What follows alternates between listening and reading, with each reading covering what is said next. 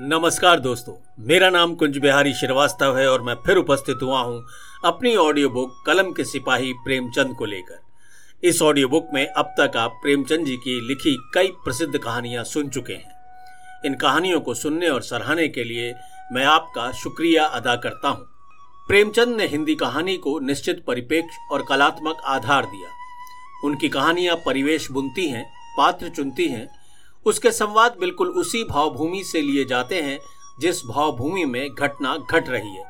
इसलिए पाठक और श्रोता उनकी कहानियों के साथ जुड़ जाते हैं। प्रेमचंद यथार्थवादी कहानीकार है, लेकिन वो घटना को ज्यो का त्यों लिखने को कहानी नहीं मानते। यही वजह है कि उनकी कहानियों में आदर्श और यथार्थ का गंगा यमुनी संगम है। चलिए सुनते हैं आज की कहानी कफन।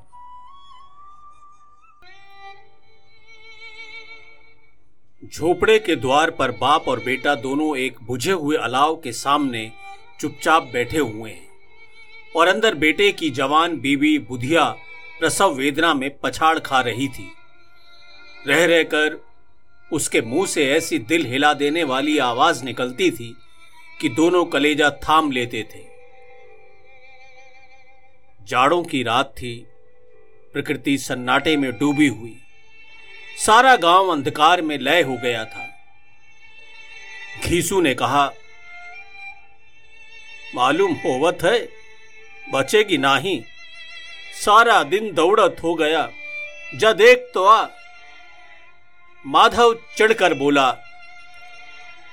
अरे मरे का ही तो है, जल्दी मर काहे नहीं जाती? देख कर का करूँगा मैं? अरे तू बड़ा बेदर्द है बे साल भर जिसके साथ सुख चैन से रहला, उसी के साथ इतनी बेवफाई करबा। तो मुझसे उसका ही तड़पना ना ही देखा जात है बापू। हाथ पाँव पटकना नहीं देखा जात है। उनका परिवार सारे गाँव में बदनाम था। घीसू एक दिन काम करता तो तीन दिन आराम करता। माधव इतना कामचोर था कि आध घंटे काम करता तो घंटे भर चिलम पीता। इसीलिए शायद उन्हें कहीं मजदूरी भी नहीं मिलती थी। घर में मुट्ठी भर भी अनाज अगर मौजूद हो तो उनके लिए काम करने की कसम थी। जब दो चार फाके हो जाते तो घीसू पेड़ पर चढ़कर लकड़ियाँ तोड़ लाता और माधव बाज़ार से बेच लाता और जब तक बेचकर वो पैसे उनके पास रहते, दोनों इधर उधर मारे मारे फिरते। गाँव में वैसे काम की कमी नहीं थी। किसानों का गाँव था, मेहनती आदमी के लिए पचास काम थे।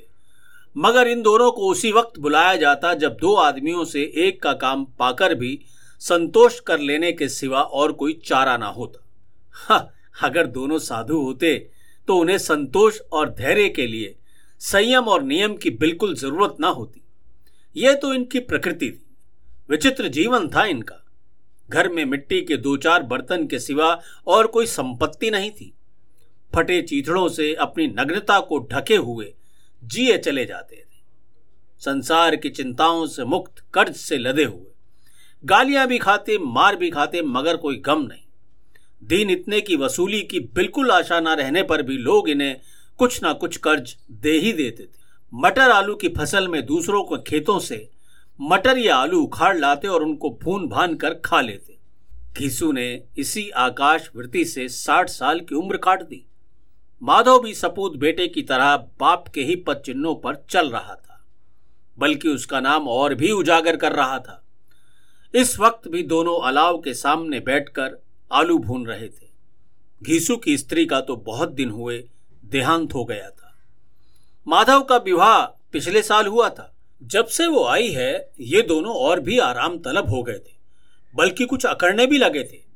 कोई कार्य करने को बुलाता तो नी ब्रियाज भाव से दूनी मजदूरी मांगते। वही औरत आज प्रसव वेदना से मर रही थी। और ये दोनों इसी इंतज़ार में थे कि वो मर जाए तो ये आराम से सोएँ। घीसू ने आलू निकाल कर छीलते हुए कहा, ए, जाकर देखिया तो का दशा है ओकार? चुड़ैल का फिसाद होएगा। और का, यहाँ तो उझवा भी एक रुपया मांगत है झाड़न का। माधव को भय था कि वो कोठरी में गया तो घीसू आलुओं का बड़ा भाग साफ़ कर देगा। बोला, हमें वहाँ जाए में डर लागत है बापू। अरे, डर काहे बात का है तुमको? हम तो यही हैं ना। तो तुम ही जाकर देखो ना, काहे नहीं देखा तो? अरे, मेरी औरत जब मरी रही ना तो हम तीन दिन उसके पास से हिला तक नहीं, और फिर मुझसे लजाएगी कि नहीं?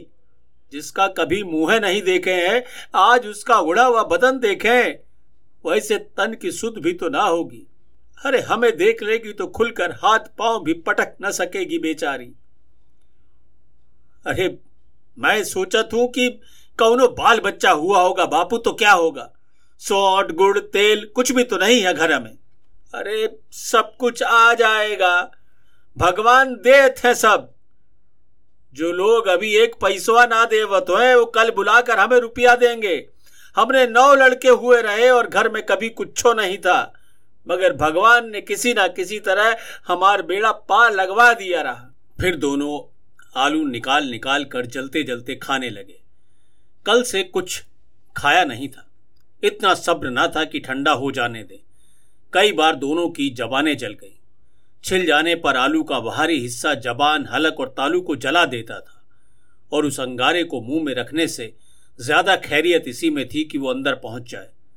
वहाँ उसे ठंडा करने के लिए काफ़ी सामान थे। इसलिए दोनों जल्दी जल्दी आलू को निगल जाते। हालाँकि इस कोशिश में उनकी आँखों से आँसू निकल जाते। घीसू को उस वक्त ठाकुर की बारात याद आ गई, जिसमें बीस साल पहले वो गया था।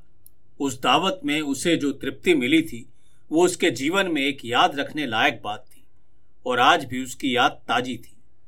बोला, वो वो भोज भूलता नहीं है। तब से हम उस तरह का खाना कभो नहीं खाए हैं। लड़की वाले हम सबको भर पेट पूड़ियाँ खिलाए रहे, सबको। छोटे, बड़े सबन ने पूड़ियाँ खाई रही, असली देसी घी की रही माधव। चटनी, रायता, तीन तरह का सूखा साग, एक रस्सेदार तरकारी, दही, चटनी, मिठाई अब का का बताऊँ कि उस भोज में हमें कितना स्वाद मिला रहा। माधव ने इन पदार्थ का मन ही मन मज़ा लेते हुए कहा कि अब हमें कोई ऐसा भोज क्यों नहीं खिलाता? अरे, अब काहे कोई खिलाएगा? वो जमाना दूसर था। अब तो सबको किफायत, सूजत है। शादी ब्याह में मत खर्च करो, क्रियाक्रम में मत खर्च करो। पूछो, गरीबों का माल बटोर बटोर कर कहा रखोगे? बटोरने में भी तो कमियाँ नहीं है ना? हाँ खर्च में किफायत सूझती है। तुमने एक बीस पूरियाँ तो खाई होंगी ना बापू। अरे बहुत, बीस से ज़्यादा ही खाए रहे। मैं तो पचास खा जाता। पचास से कम तो हम न खाए होंगे। अच्छा पका रहा खाना। तू तो मेरा आधा भी नहीं है। आलू खाकर दोनों ने पानी पिया और फिर वहीं अलाव के सामने अपनी धोतियाँ ओढ़कर पाँव पेट में डाले सो रहे थे। जैसे दो बड़े बड़े अजगर गेंडुलियाँ मारे पड़े हों और बुधिया अभी तक करहा रही। सवेरे माधव ने कोठरी में जाकर देखा तो उसकी स्त्री ठंडी हो गई थी। उसके मुँह पर मक्खियाँ भिनक रही थी। पथराई हुई आँखें ऊपर टंगी हुई थी। सारी देह धूल से लथपथ हो रही थी। उसके पेट में बच्चा मर चुका था। माधव भागा हुआ घीसू के पास आया फिर दोनों ज़ोर ज़ोर से हाय हाय करने और छाती पीटने लगे। पड़ोस वालों ने वो रोना धोना सुना, दौड़े हुए चले आए और पुरानी मर्यादा के अनुसार इन अभागों को समझाने लगे। मगर ज़्यादा रोतने पीटने का अवसर ना था। कफन और लकड़ी की फ़िक्र भी करनी थी। घर में तो पैसा इस तरह गायब था जैसे चील के घोंसले में मांस बाप बेटे रोते हुए गाँव के जमींदार के पास गए। वो इन दोनों की सूरत से भी नफरत करते थे। कई बार इन्हें अपने हाथों से पीट चुके थे। कभी चोरी करने के लिए, वादे पर काम ना आने के लिए समय दिया हुआ लेकिन ना पहुँचने के लिए। जमींदार ने पूछा, क्या है बे किसुआ रोता क्यों है?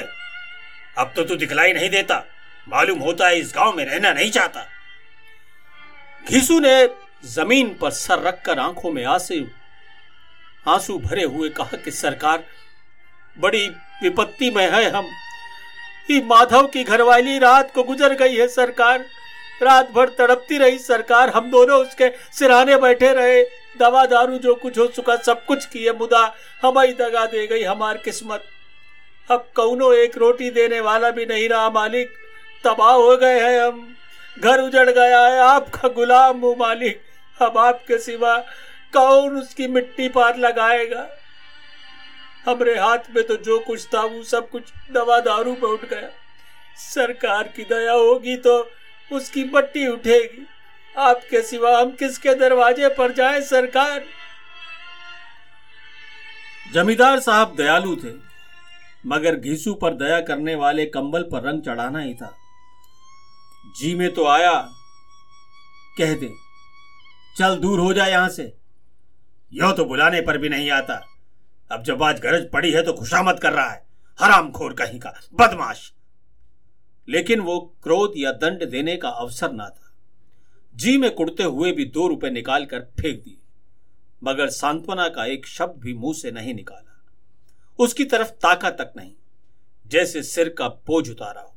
जब जमींदार साहब ने दो रुपए दिए तो गाँव के बनिए महाजनों को इनकार का साहस कैसे होता?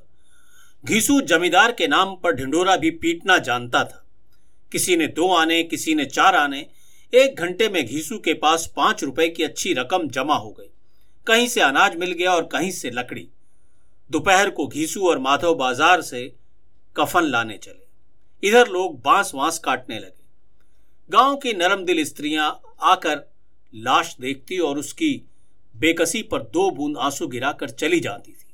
बाज़ार में पहुंचकर घीसू बोला, लकड़िया तो मिल गई है जलाने भर को। क्यों माधव?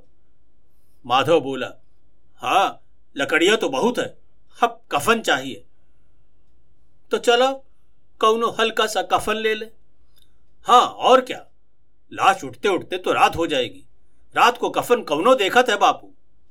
कैसा बुरा रिवाज है। जिसे जीते जी तन ढकने को चीथड़ा भी ना मिले, उसे मरण के बाद नया कफन चाहिए। अरे कफनवा तो लाश के साथ ही जल जाता है ना। और क्या रखा रहता है? यही पाँच रुपए मिलते हैं तो कुछ दवा दारू पहले कर लेते। दोनों एक दूसरे की मन की बात ताड़ रहे थे। बाज़ार में इधर उधर घूमते रहे। कभी इस बजाज की दुकान पर, कभी उसकी दुकान पर। तरह तरह के कपड़े कफन के लिए देखे। रेशमी भी और सूती भी, मगर कुछ जचा नहीं। यहाँ तक कि देखते हुए शाम हो गई। तब दोनों को ना जाने किस दैविक प्रेरणा से एक मधुशाला के सामने जा पहुँचे और जैसे किसी पूर्व निश्चित व्यवस्था के अंदर चले गए वहाँ जरा देर दोनों अनसमझ में खड़े रहे। फिर घीसू ने गद्दी के सामने जाकर कहा हे साहू जी, एक बोतलिया हमहू दियो ना। उसके बाद कुछ चिखौना आ गया, तली हुई मछली आई और दोनों बरामदे में बैठकर शांतिपूर्वक पीने लगे। लाश घर में पड़ी थी। कई कुंजियाँ ताबड़तोड़ पीने के बाद दोनों सुरूर में आ गए। घीसू बोला, कफनवा लगाने से का मिलत? आखिर जलाई के तो जावत रहे ना, कुछ बहू के साथ तो ना जाता ना? माधव भी आसमान की तरफ़ देख कर बोला, दुनिया का यही दस्तूर है बापू। ना ही लोग बांगनों को हज़ारों रुपए काहे देते? कौन देखता है? पर लोग में मिलता है कि नहीं? अरे, बड़े आदमियों के पास धन है तो फूके। हमारे पास कौनो धन रखा है? लेकिन लोगों को जवाब का दोगे? लोग पूछेंगे नहीं कि कफन कहाँ है? घीसू हंसा। अबे, कह देखे कि रुपए कमर से खिसक गए। बहुत ढूंढे मिले नहीं। लोगों को विश्वास ना आएगा, लेकिन फिर वही रुपए देंगे। माधव भी हंसा। बोला, बड़ी अच्छी रही बेचारी हमारी बहरारू। मरी है तो देखो खूब पिला पिला कर। आधी बोतल से ज़्यादा उड़ गई। घीसू ने दो शेर पूड़ियाँ मंगाई। चटनी, अचार, कलेजियाँ। शराब खाने के सामने ही दुकान थी। माधव लपक कर दो पत्तलों के सारे सामान ले आया। पूरा डेढ़ रुपया खर्च हो गया, अब सिर्फ़ थोड़े से ही पैसे बचे थे। दोनों इस वक्त इस शान में बैठे पुड़िया खा रहे थे। जैसे जंगल में कोई शेर अपना शिकार उड़ा रहा हो। ना जवाबदेही का खौफ था, न बदनामी की फ़िक्र। इन सब भावनाओं को उन्होंने बहुत पहले ही जीत लिया था। ज्यो ज्यो अंधेरा बढ़ता गया और सितारों की चमक तेज होती गई, मधुशाला की रौनक भी बढ़ती जाती। कोई गाता, कोई डींग मारता। कोई अपने संगी के गले लिपट जाता, कोई अपने दोस्त के मुँह में कुल्लर लगाए देता था। वहाँ के वातावरण में सुरूर था, हवा में नशा। शराब से ज़्यादा यहाँ की हवा उन पर नशा करती थी। जीवन की बाधाएँ यहाँ खींच लाती और कुछ देर के लिए वो भूल जाते कि वो जीते हैं या मरते हैं। या ना जीते हैं, ना मरते हैं। माधव ने फिर आसमान की तरफ़ देखकर कहा, ऊ देखा, ऊ बैकुंठ में जाएगी दादा, बैकुंठ में, बैकुंठ की रानी बनेगी। घिसू खड़ा हो गया और जैसे उल्लास की लहरों में तैरता हुआ बोला हाँ बेटा वो तो बैकुंठ में ही जाएगी। किसी को सताया नहीं ना उसने, किसी को दबाया नहीं ना उसने। मरते मरते हमारी ज़िंदगी की सबसे बड़ी लालसा भी पूरी कर गई।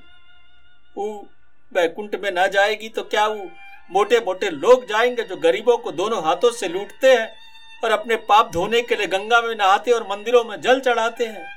माधव बोला, मगर दादा, बेचारी की ज़िंदगी में बड़ा दुख होगा। कितना दुख झेल कर मरी। वो आँखों पर हाथ रखकर रोने लगा और चीखे मार मार कर। घीशु ने उसे समझाया, अरे काहे रोवत है बिटवा? खुश रहो कि वो माया जाल से मुक्त हो गई, जंजाल से छूट गई। बड़ी भाग्यवान थी, तभी तो इतनी जल्दी माया मोह के बंधन को तोड़ दी और चली गई। दोनों खड़े होकर गाने लगे, ठगिनी क्यों नैना झमकावे?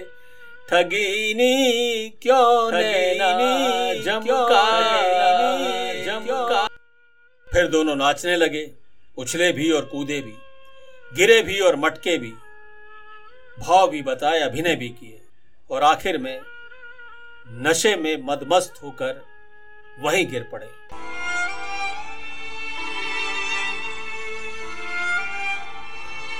तो ये थी आज की कहानी कफन। कहानी आपको कैसी लगी, इसका फीडबैक ज़रूर दीजिएगा। ये कहानी सुनने के लिए मैं आपका शुक्रिया अदा करता हूँ। अगले हफ़्ते फिर आपसे मुलाकात होगी। तब तक के लिए नमस्कार।